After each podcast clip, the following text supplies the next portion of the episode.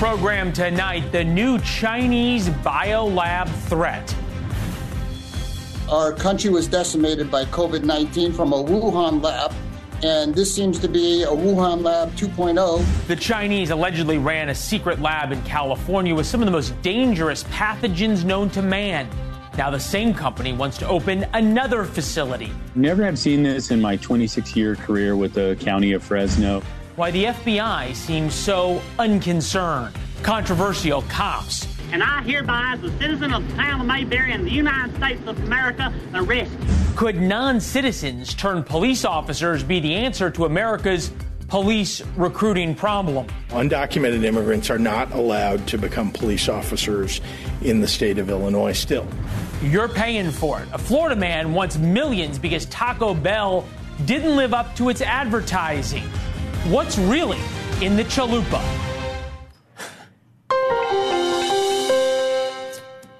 Welcome to the Ferris Show on television. First tonight, the growing controversy over something called transracial change. That's people on social media and elsewhere who don't feel comfortable in their birth race, so they identify with another race. Of course, the obvious answer is you are born the race you're born. Kind of like the way we all once agreed that you are born the sex that you are. But a predictable reaction, perhaps, to people changing their sex is people who want to change their assigned race. Transgender people and their supporters hate this concept, and with good reason. Because if people can change their race at will, it makes a mockery of equity and inclusion and diversity programs. This new concept of transracial challenges the entire power structure that has been built over the past five or ten years. NBC News reports it as inside the online world of people who think they can change their race. Think, the emphasis word. Practitioners of race change to another, or RCTA, purport to be able to manifest physical changes in their appearance and even their genetics to truly become a different race. Naturally, NBC describes this as a dangerous trend. You can't change your race because race involves shared cultural experiences much like being a boy or girl usually involves certain experiences. So, with that in mind, let's meet five star Bunny, also known as Aaliyah, who's 14. She was born Egyptian, but identifies now as Korean or Japanese. Quote, things I did before I am RCTA. If I had to choose, I'd always choose a Japanese dish. I tried learning Japanese. For my whole life, I felt a part of me was missing, Whenever I saw a Japanese person, I'd especially try to make a good impression. So if Aaliyah wanted to become Alex, we would all be required to accept it. That's the current thinking. But if Aaliyah wants to become Japanese, she is somehow confused and misguided. NBC quotes Jamie Cohen, an assistant professor of cultural and media studies at Queens College. If it is, quote, just belief, it doesn't ever really work because it's not doing anything. But they, meaning people who want to change their race, have convinced themselves that it works because there's other people who have convinced themselves as well. Now, if you said the exact same things about a young girl who decided to become a young man, you'd be accused of being transphobic. With us now, Jay Michaelson, author of God vs. Gay, the religious case for equality, and joins us now. Uh, Jay, appreciate it. We're all for equality here and fairness. So, why do transgender people or kids deserve equality, fairness, acceptance, but transracial do not? Well, one difference between the transgender phenomenon and this invention of transracial is that tr- the science of gender and sexuality is, you know, 50 years old. Every major medical organization from the APA and everybody else has clear protocols for diagnosing gender dysphoria. It's actually quite different. You know, you said at the top that somebody might just want to be living as a different sex. It's not a different sex, different gender. But even apart from that, it's not just wanting. You have to actually show persistent uh, identification with the other gender, often suicidal ideation. You know, I have a lot of friends who have kids who are either transgender or non binary in some form, and these kids are suffering. I mean, this is real difficult situations that these parents find themselves in, uh, which is why parents and, and their children hopefully can make the right decisions medically for their child. There's no analog to any of that in this uh, sort of bizarre. I don't know. Mean, if you, if you listen to Five Star Bunny, um, for my whole life, I felt a part of me was missing. I, I guess why why are we to believe young children as young as three, four, five, six who say I don't feel comfortable in my skin as a boy or a girl, but if they say I don't feel comfortable as an Egyptian or a Ukrainian, then we don't believe them. Yeah, I don't think it's really about belief. I think your question is exactly right if what we're doing is about just believing what five year olds tell us. Uh, if somebody presents with a case of, ge- of possible gender dysphoria, they're evaluated. They're evaluated by professionals, and those professionals uh, have standards in their profession for evaluating cases of gender dysphoria. Uh, this thing about I might be a different race, apart from all of its problematic consequences that you just mentioned, is not a phenomenon that's recognized by any mental health organization. There would be no specialist who would, you know, do that diagnosis. And so, in both Yeah, cases, but- we don't just listen to kids I mean, and, then, we, and then take them at Shouldn't we investigate these things, though? Why should we I just dismiss welcome them? the APA looking into this phenomenon to seeing if looking and seeing if it's real, if it makes sense, if it's causing the amount of suffering but that hold- gender hold on, but you know, I have on, trans on, hold on, hold on. friends who suffered for years, even decades, uh, in ways Right, that but- you or I might not be able to really, you know, understand. Right, but why why should it go why shouldn't it go the other way? If people say they are suffering, and we would always believe people and not just say, No, look, we, we don't. We don't necessarily just reflexively believe. We then match what they're reporting up against scientific standards. Right? This is science. This isn't a matter of opinion. So when somebody says, is suffering from something that might be gender dysphoria, that gets checked out. Right? And it gets checked out according to a very specific set of standards that, again, have been developed over 40 years, uh, if not No, more. I, I, I, I, under, I understand that, but my, my question is if we're not on to something, that if people can be transracial, let's just put it aside for a second, if they can be in the same way they can be transgender, doesn't that then call into question all of the things that we have spent the past four or five years debating, you know, diversity and equity and inclusion and all that? Suddenly it turns all that on its head, and in so much power that's been gained by so many people over the transgender debate suddenly becomes kind of farcical, doesn't it? Well, that's a big if. I mean, if the moon is made of green cheese, then maybe I can serve it at a French restaurant. But it's just not the case Yeah, that but- because some kid says something that that might be the case. First of all, there's a very small number of kids on TikTok and YouTube. But even apart from the number, sure, I think this would be a Well, great but- but opportunity you're- you're- for Jay, the you're making- you're making my point. professional Jay, you're making my organizations to point. investigate 50 the science 50 behind this years alleged ago- phenomenon. 50 years ago, any child who said they were of a different se- felt they were a different sex was considered mentally ill. I mean, if in and, and it 50 was for, years, and it was if in 50 years the APA and other medical organizations, I'm not a scientist or a physician. I follow the experts. So why- so right? why So if in 50 Right, but- but years this at one becomes a phenomenon, then maybe we would cross that bridge. But it looks to me as though there's a false equivalence here between some kids who, honestly, if you read that NBC News story, I feel a lot of compassion for these kids. I mean, they're saying they're hearing voices inside their heads that are telling them things. So these kids may actually Well, there's a lot of trans- be- transgender kids who say the same have some kind of evaluation, as you would have for any child. Uh, who presents with the symptoms of possible gender dysphoria. It's not some rubber stamp that we just believe them. We get that evaluated by experts over time. We've done a lot of stories, though, about schools that if a child presents and says, I believe I'm a different gender, they have to go along with that.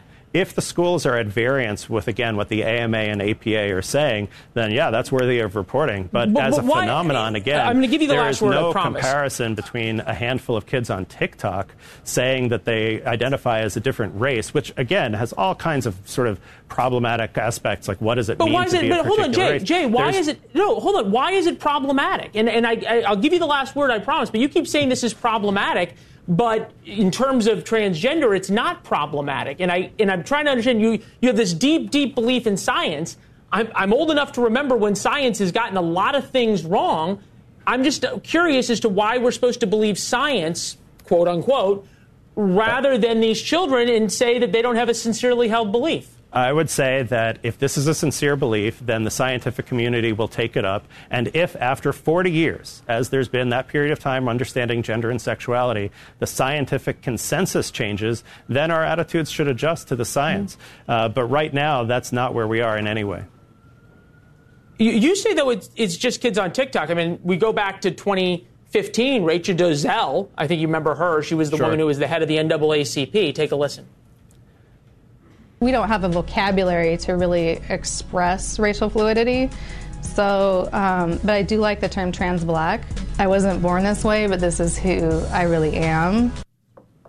Uh, again, if we are to accept people for who they are, which we're told over and over and over again, I mean, the, the, whole point of a lot of the civil rights movement has been accepting people by who they are and who they say they are, and the, the gay rights movement as well.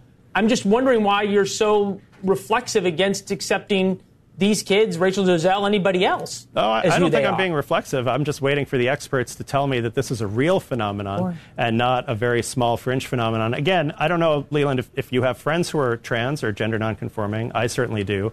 I've listened to their experiences. I've gotten to know them as people, and I didn't get it at first either.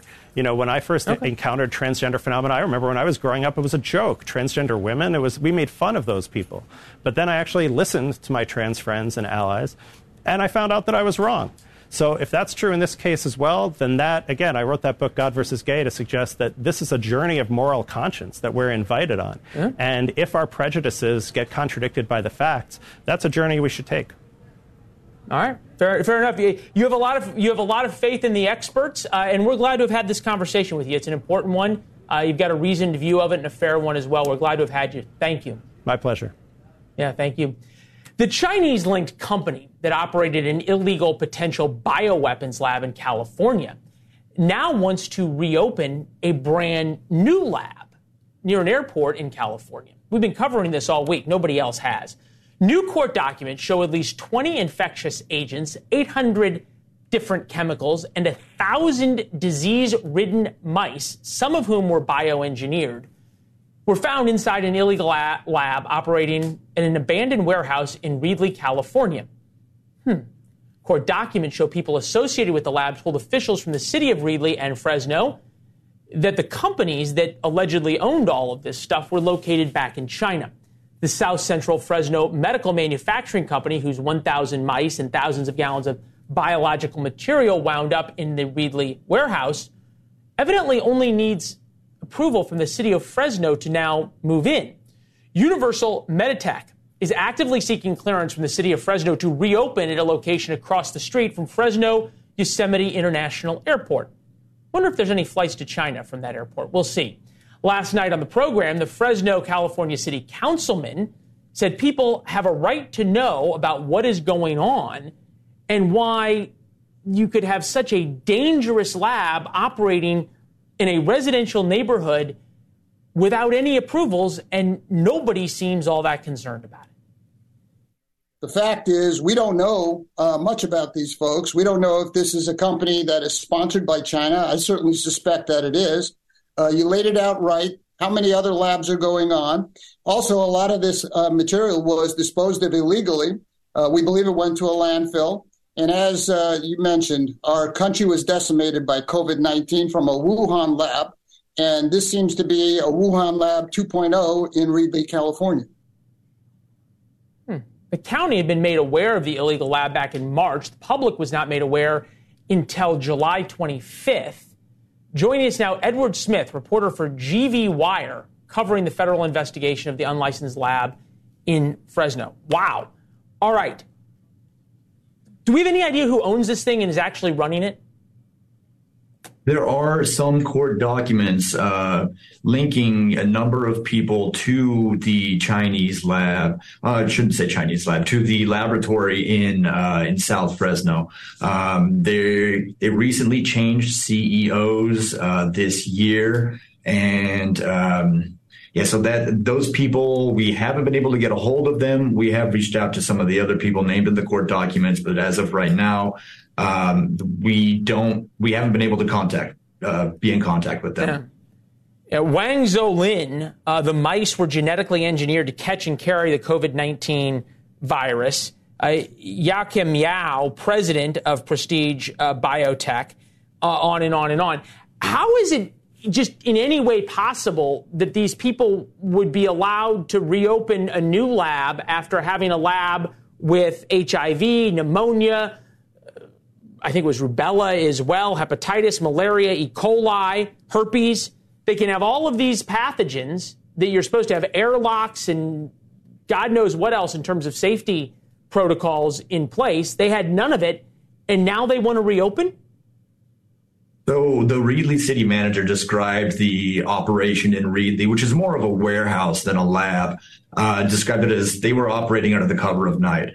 Uh, they had some disputes with their landlord um, in South Central Fresno. And from what it seems like, they moved their material to Reedley, having been unable to find a location in Fresno. And so they were, they signed a six month lease there. So they were just temporarily keeping it there. And what the Reedley city manager described it as is that they did not want to be found because they knew it was going to be temporary. So they do have a new building has been built across the street from the uh, from the airport.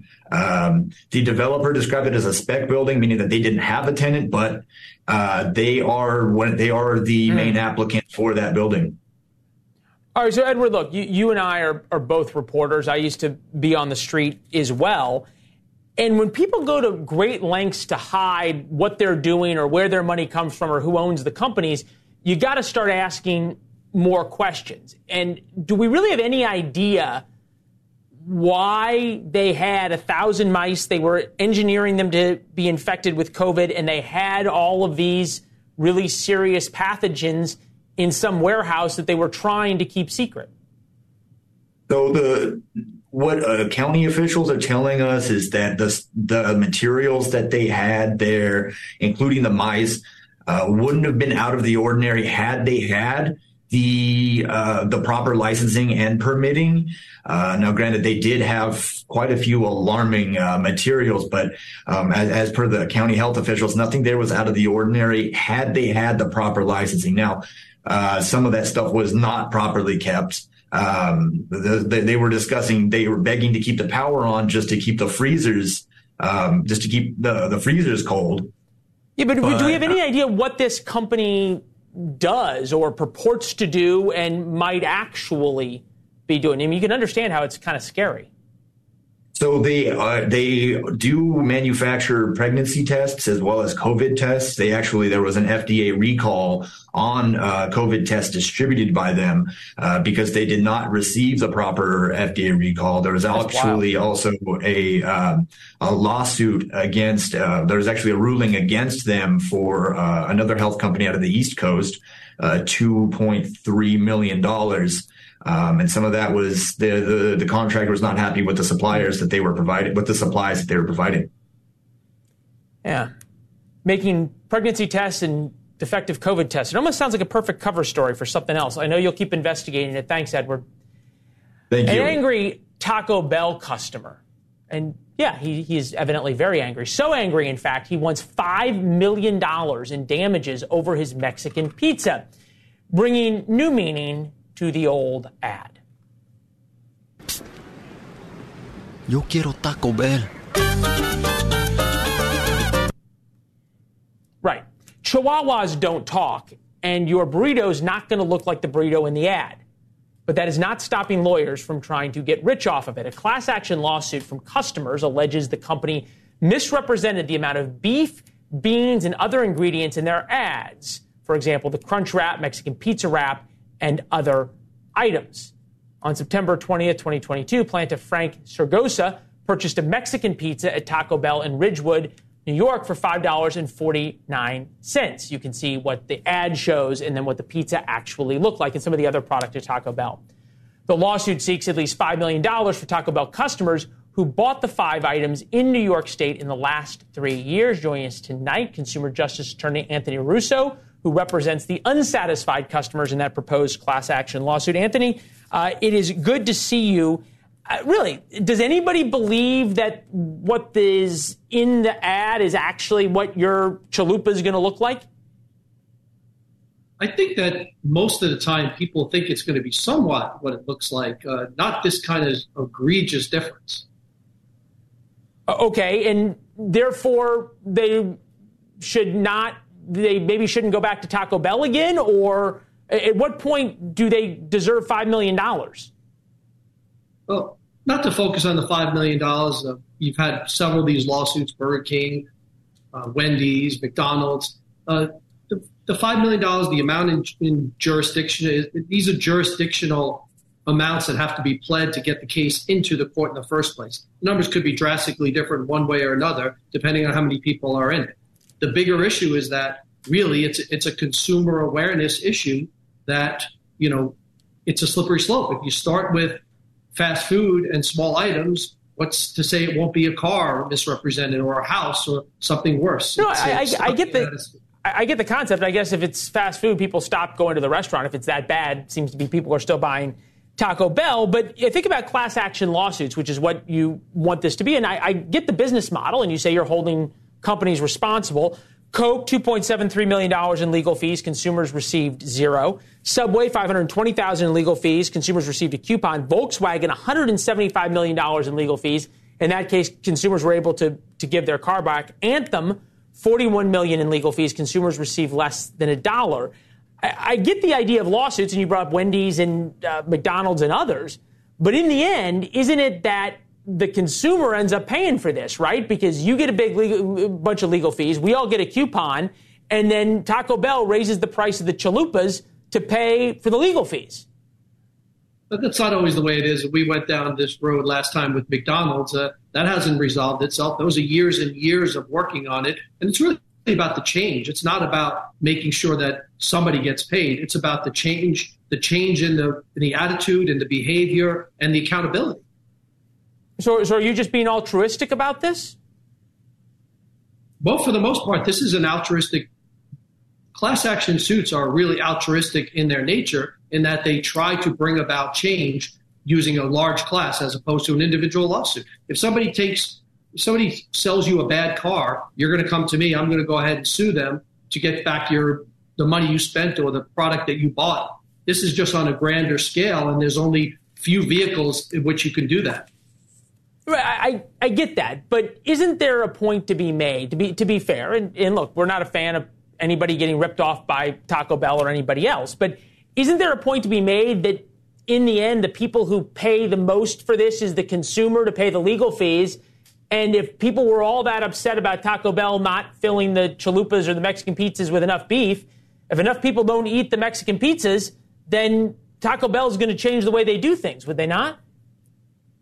The class action structure, as I know it for doing this for 30 years, is that the amount of money that is given in legal fees, if that's going to be the focus, is significantly small compared to what is doled out. It's just you're dividing, you know, uh, a number by so many different people. It comes out to be a very small number. What kind of recovery can you have if it's a five dollar item? Yeah, the number I always hear is about a third to the lawyers, but maybe I maybe I have it wrong. All right, hey Anthony, I got to tell you, I always admire you being willing to come on and talk about this stuff. You're you're fighting for the consumer, which is something we appreciate uh, as well. And uh, companies aren't going to stop doing bad things, so we're going to have you back. All right. I'm always willing to come back. Thank you. Yeah, no, you always have been. We appreciate it. Coming up, problems filling the ranks across the board. It's not just the military. Police, too, are having trouble recruiting. How about citizens of other nations who want to protect America? What does that say about America? And the financial pipeline from China to our nation's public schools, schools like the ones your kids go to, what the Chinese, the Chinese Communist Party, is getting for their money in your kids' classroom.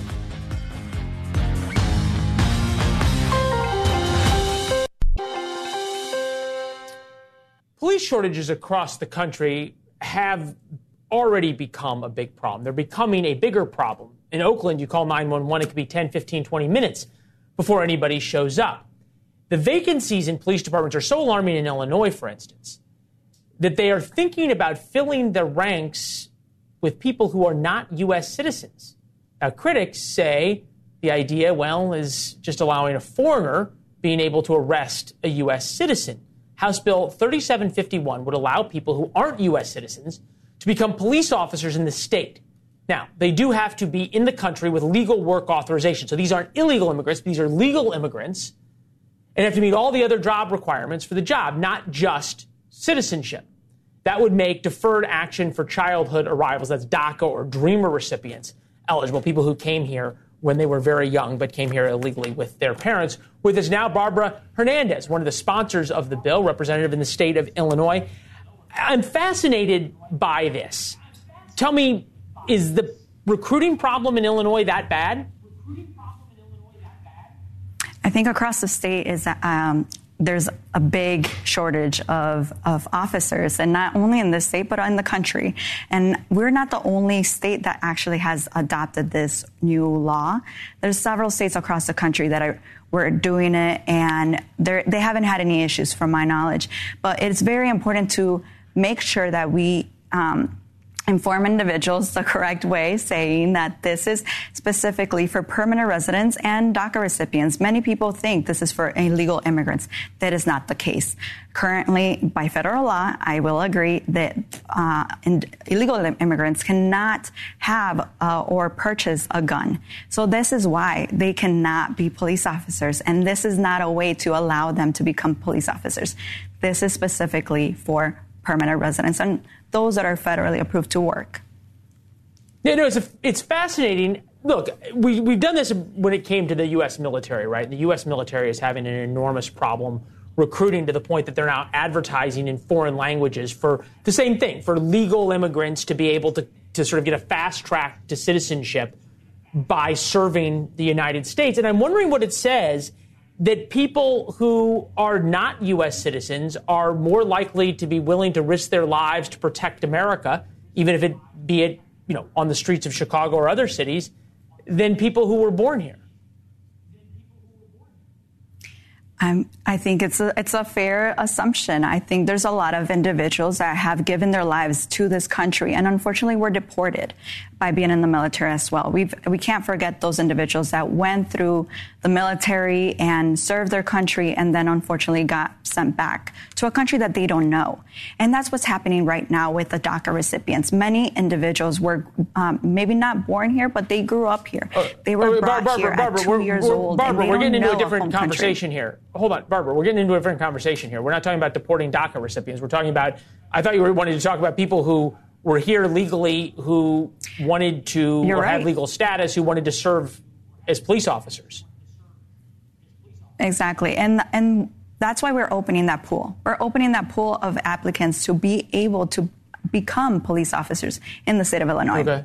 We have recently Right, no, I- I guess what I- what I'm trying- what I'm trying to figure out- individuals across the country. Right. What I'm trying to figure out Chicago down 1,500 officers, New York down 239, St. Louis 20% understaffed, down 254 officers, Oakland down 500 officers. Our 911 system does not work. Residents now know that help will not come when danger confronts them. Worse, criminals know that too. That's from the NAACP uh, in Oakland's recent letter. So, my question though is what do you think it says that people who have come from another country are more willing to sign up to be police officers than people who are already here and were born in America? I think overall it gives an opportunity for individuals. That's what's giving um, Okay. an opportunity for them to be able to become police officers. And with your question, it's they're risking their lives in either military or here as a police Yeah. officer, and that's what we need. I wish more people were willing to do so, but I know there's many of them go through different careers. However, there's a Yeah. lot more uh, individuals that will go for it. So I want to open Yeah, those well, applicants sure. and be able We'll to see. have, if they do want to give their um, service. All right, well, we'll we'll see how this works, especially as it's harder and harder to to get people to be cops these days. Thank you very much. We appreciate it. Uh, tonight, we are learning that the Chinese want to have a say in what your child learns. It's an enormous accusation, and if it's true that they're influencing our school districts with money, it is an enormous story. Turns out it is true. The Chinese Communist Party has donated $17 million to K through 12 schools through Confucius Institutes and other language programs. It's happening in Seattle, Oklahoma, Texas, Tennessee, and even Minnesota. And these are just the schools we know of. Former CIA officer, FBI Special Agent Tracy Walder first alerted us to the issue and joins us now. All right, Tracy, look, the Chinese don't do anything if they don't think they're going to get a return on their money. Okay? What are what are they getting? What are they teaching our kids? So, well, let's let's first start with what Confucius Institutes are, and I really appreciate you covering this, Leland. Really, they are co- Chinese cultural and language immersion programs and institutes. They give that money to universities here in the United States, and then those universities partner with K through 12 districts. What it seems to be is that money is then sent to supplement these schools' foreign language programs if they have, you know, Chinese. Um, and really, this is not allowing for the teaching of certain things like Tiananmen Square, Tibet, Hong Kong, Taiwan, and really the department, the Department of Defense, quite frankly, threw their hands up in 2021 and said, "Look, if if universities are going to continue to take money from this program, we will not fund those universities anymore." And they have until 2023 to stop doing that. And I think that's really significant. Yeah, no, it's fascinating. Confucius Institutes in the United States, 10 active ones, 111 closed institutes are in the process of closing, awards scholarships to students in various academic fields, provides free ch- Chinese language lessons. Often students get free trips uh, to China. 143 school districts in 34 states and Washington, D.C. And I think what you make, you, you make a great point, which is that these kids are, are learning Chinese and a Chinese worldview and the Chinese communist worldview in these immersion programs. And what I'm trying to figure out is why this is being allowed. Because I guarantee you, there ain't democracy institutes funded by uh, USAID in Beijing you're absolutely right, Leland. There's obviously no reciprocity to this, right? Like we are not going over to Beijing and, and funding institutes there. And that's problematic. And that is why the State Department back in August ish of 2020 said, hey, look, Confucius Institutes, you are a foreign mission. So now you need to start reporting what you are doing. You are operating as a propaganda arm of the Chinese government. Look, I was an FBI agent. I was a CIA. Are, are parents? Are parents? Do parents have to okay this, or is this just taught to everybody? Like, how, how does this work? That parents get to know that they're being taught these things? In my gut says so i am a teacher too. I taught high school for 10 years. My gut tells me that quite frankly i'm not sure the schools even understand what this program is about and how it's being funded. I'm not giving them a pass. It is our job as teachers to research the curriculum but i'm not certain that they fully understand. Quite frankly i think a lot of them are happy that this grant is paying for a foreign language teacher at their school that they don't have to use their budget to pay for I guess my other question would be, and you know this from both your time at the Bureau and then at the CIA, is the Confucius Institutes are also used as fronts for lots of other things. I mean, we know about the Chinese police stations. We know about their illegals program. We know about their infiltration of U.S. universities. We know about their buying of, of property near very sensitive sites in the United States. Are we to believe, even, even if it, at the best you look at a Confucius Institute and you say, well, it's just the way to teach languages and China's worldview, it can be used for a lot of other things too, can it?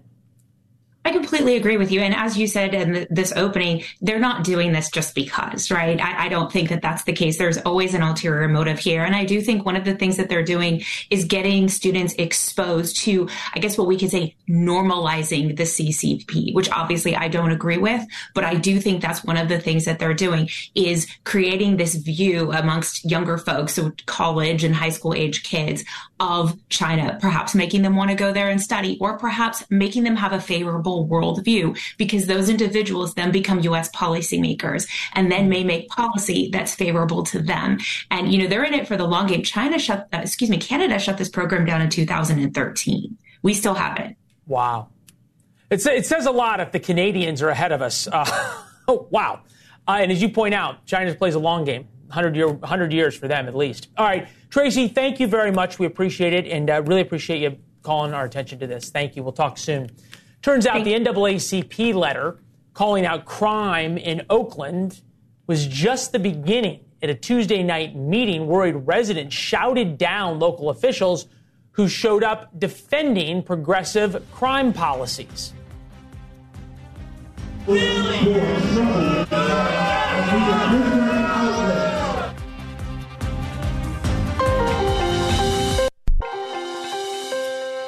The revolt against soft on crime policies continue to grow, even in arguably the most progressive state in the country.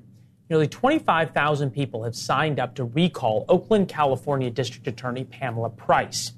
Last week, Price's critics confronted her at a safety meeting.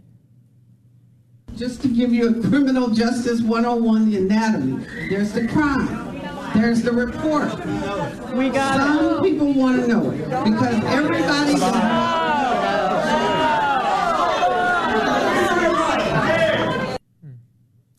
That video came from journalist Leighton Woodhouse. He says people in Oakland are fed up over the lack of punishment for criminals, many of whom are children. We talked to him about it, as you might remember, on Monday night.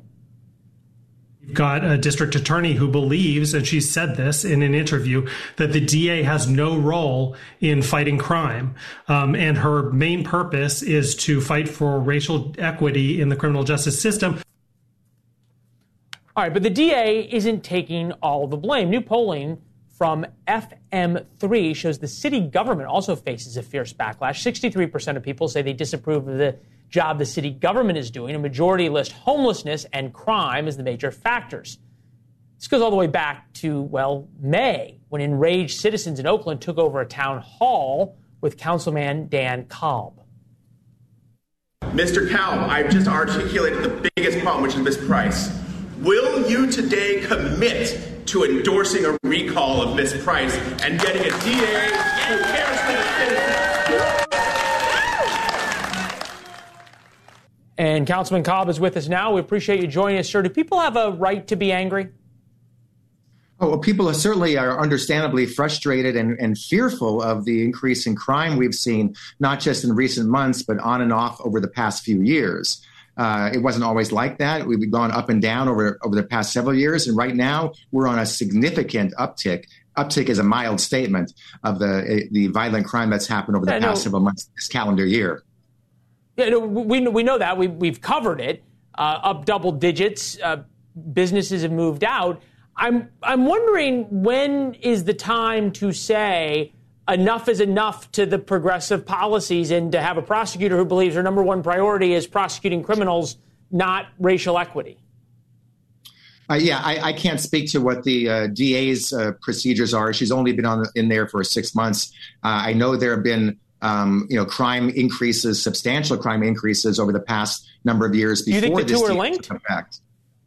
I'm sorry. I, what I said was, I know there have been a lot of increases in crime over the past several years before this particular DA took office. So it, it's it's usually not a function of any one DA. There are a lot of factors involved. I can't speak to what she's doing right now. That's the county level. We're focusing on getting more police hired and making our neighborhoods safer. That's what we're trying to do, including no, I, investigating I, I. I, I, get, I, I get that, but I'm still trying to figure out why, if you have at a meeting where people are demanding the DA be recalled and you support them and you're one of their elected representatives, uh, and this is a DA who clearly isn't interested in prosecuting crime, why you wouldn't support that? Uh, yeah, I you know I haven't really thought about a, a, recall. She's only been in office for five or six months. Uh, really, I'm not here to defend her. I'm here to talk about what the city of Oakland is doing, not the county of Alameda. What the city of Oakland is doing and can be doing to reduce crime in our neighborhoods. And I think we're yeah, trying to do a, a number of things. I'm, I'm sorry, I can't hear you. I said it's not working.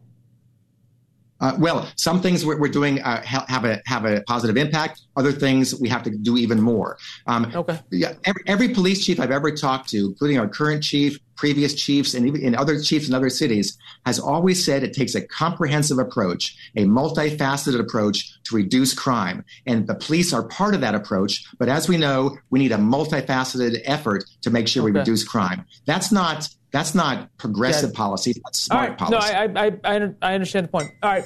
Councilman, thank you very much. We appreciate you being with us. Thank you, sir. Coming up, the war in Ukraine marches on with no real end in sight. Chris Cuomo, you might remember, was there. Some alarming new findings coming up, and whether or not we might finally need to encourage the Ukrainians to negotiate.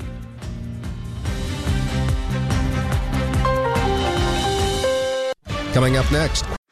Ew, Gotta get rid of this old Backstreet Boys t-shirt. Tell me why. I've washed it so many times, but the odor won't come out. Have you tried Downy Rinse and Refresh? It doesn't just cover up odors, it helps remove them. Downy Rinse and Refresh removes more odor in one wash than the leading value detergent in three washes. Find it wherever you buy laundry products. This back to school season, Downy and Tide are giving back with $1.5 million in scholarships. Enter to win. No purchase necessary. US and DC, 16 or older, and September 30th. Rules at downy.com slash scholarship slash official rules.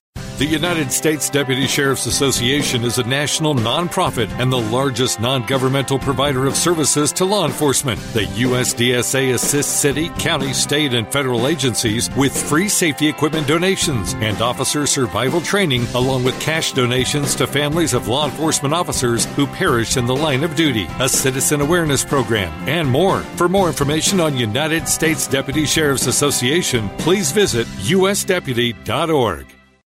While serving in Iraq, our vehicle was hit. They didn't think I was going to make it.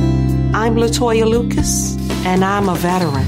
I had to learn to live with the scars, both visible and invisible. DAV helps veterans like Latoya get the benefits they've earned. They help more than a million veterans every year. My victory is overcoming my wounds so I can help other veterans. Support more victories for veterans. Go to DAV.org. Hi, I'm Ryan Blaney, a third generation race car driver, and I dedicate a lot of my time going fast. But when my grandpa was diagnosed with Alzheimer's, it was a very unexpected bump in the road for us. It's important to notice if older family members are acting differently or having trouble with routine tasks. Early detection of Alzheimer's can give your family time to explore support services and access available treatments. If you or your family are noticing changes, it could be Alzheimer's. Talk about seeing a doctor together. Visit alz.org slash time to talk. A message from the Alzheimer's Association and the Ad Council. The reliability guarantee, only from Dish. Tuned into you. Martial arts is my passion. I work out whenever I can. In mid 2017, we received the news that nobody wants to hear your child has cancer. St. Jude made us feel that everything was gonna be alright. It's like an army of people working together, following the same dream, which is getting a 100% success rate for curing childhood cancer. Finding cures, saving children. Learn more at stjude.org. In a single moment, everything can change.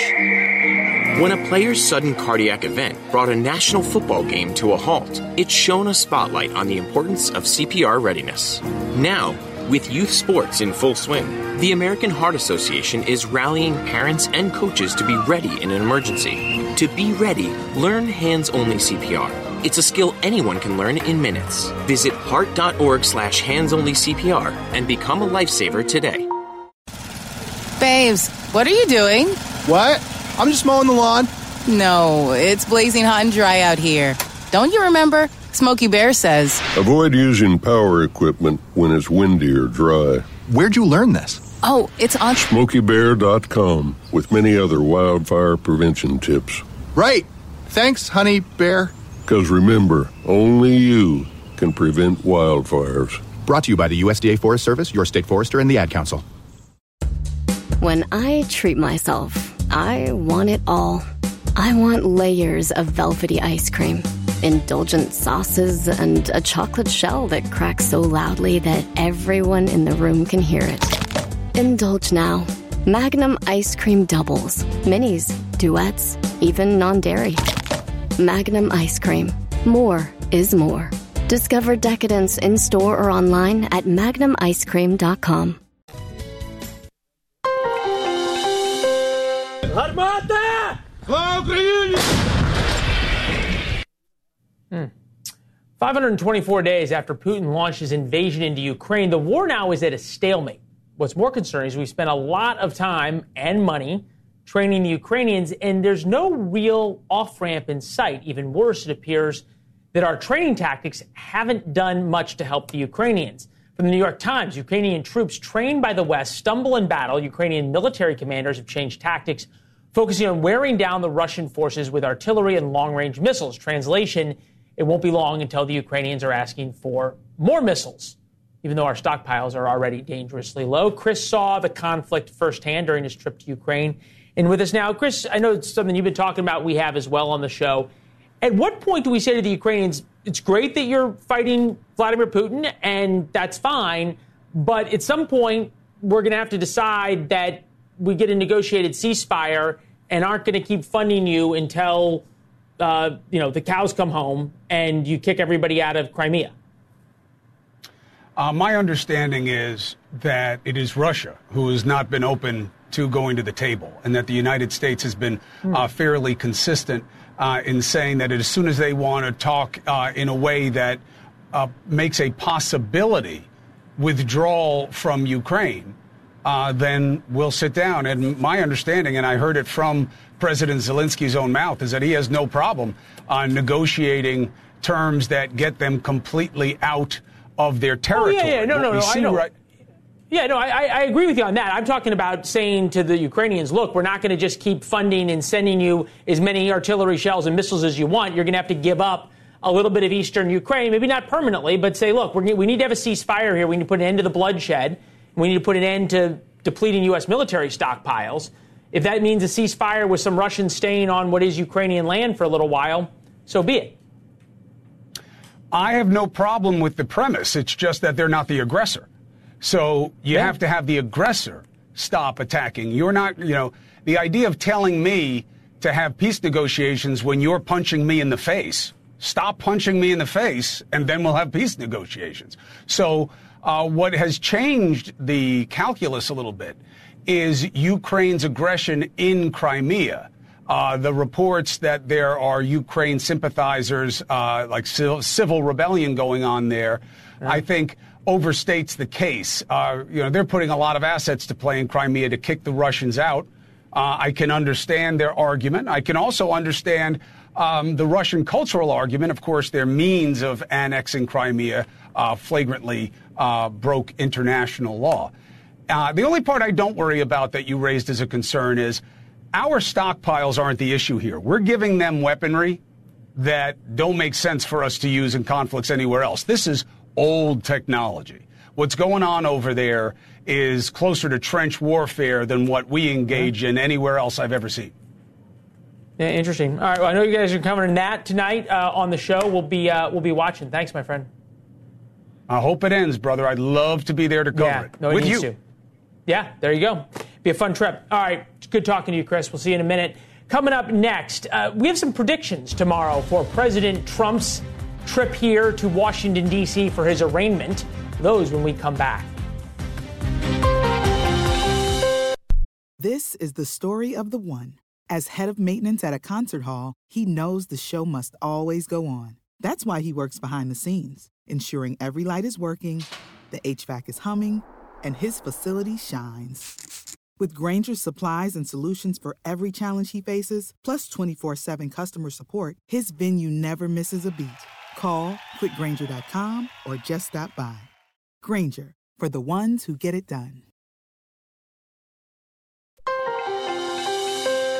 President Trump comes to Washington tomorrow for his arraignment. Haven't heard much about increased security or anything like that. The media has learned that nobody really cares about these events. We have some predictions for tomorrow, including why Jack Smith, the special counsel, really doesn't care whether these charges stick or not. You can tell by reading the indictment. We'll have that tomorrow. Chris is next.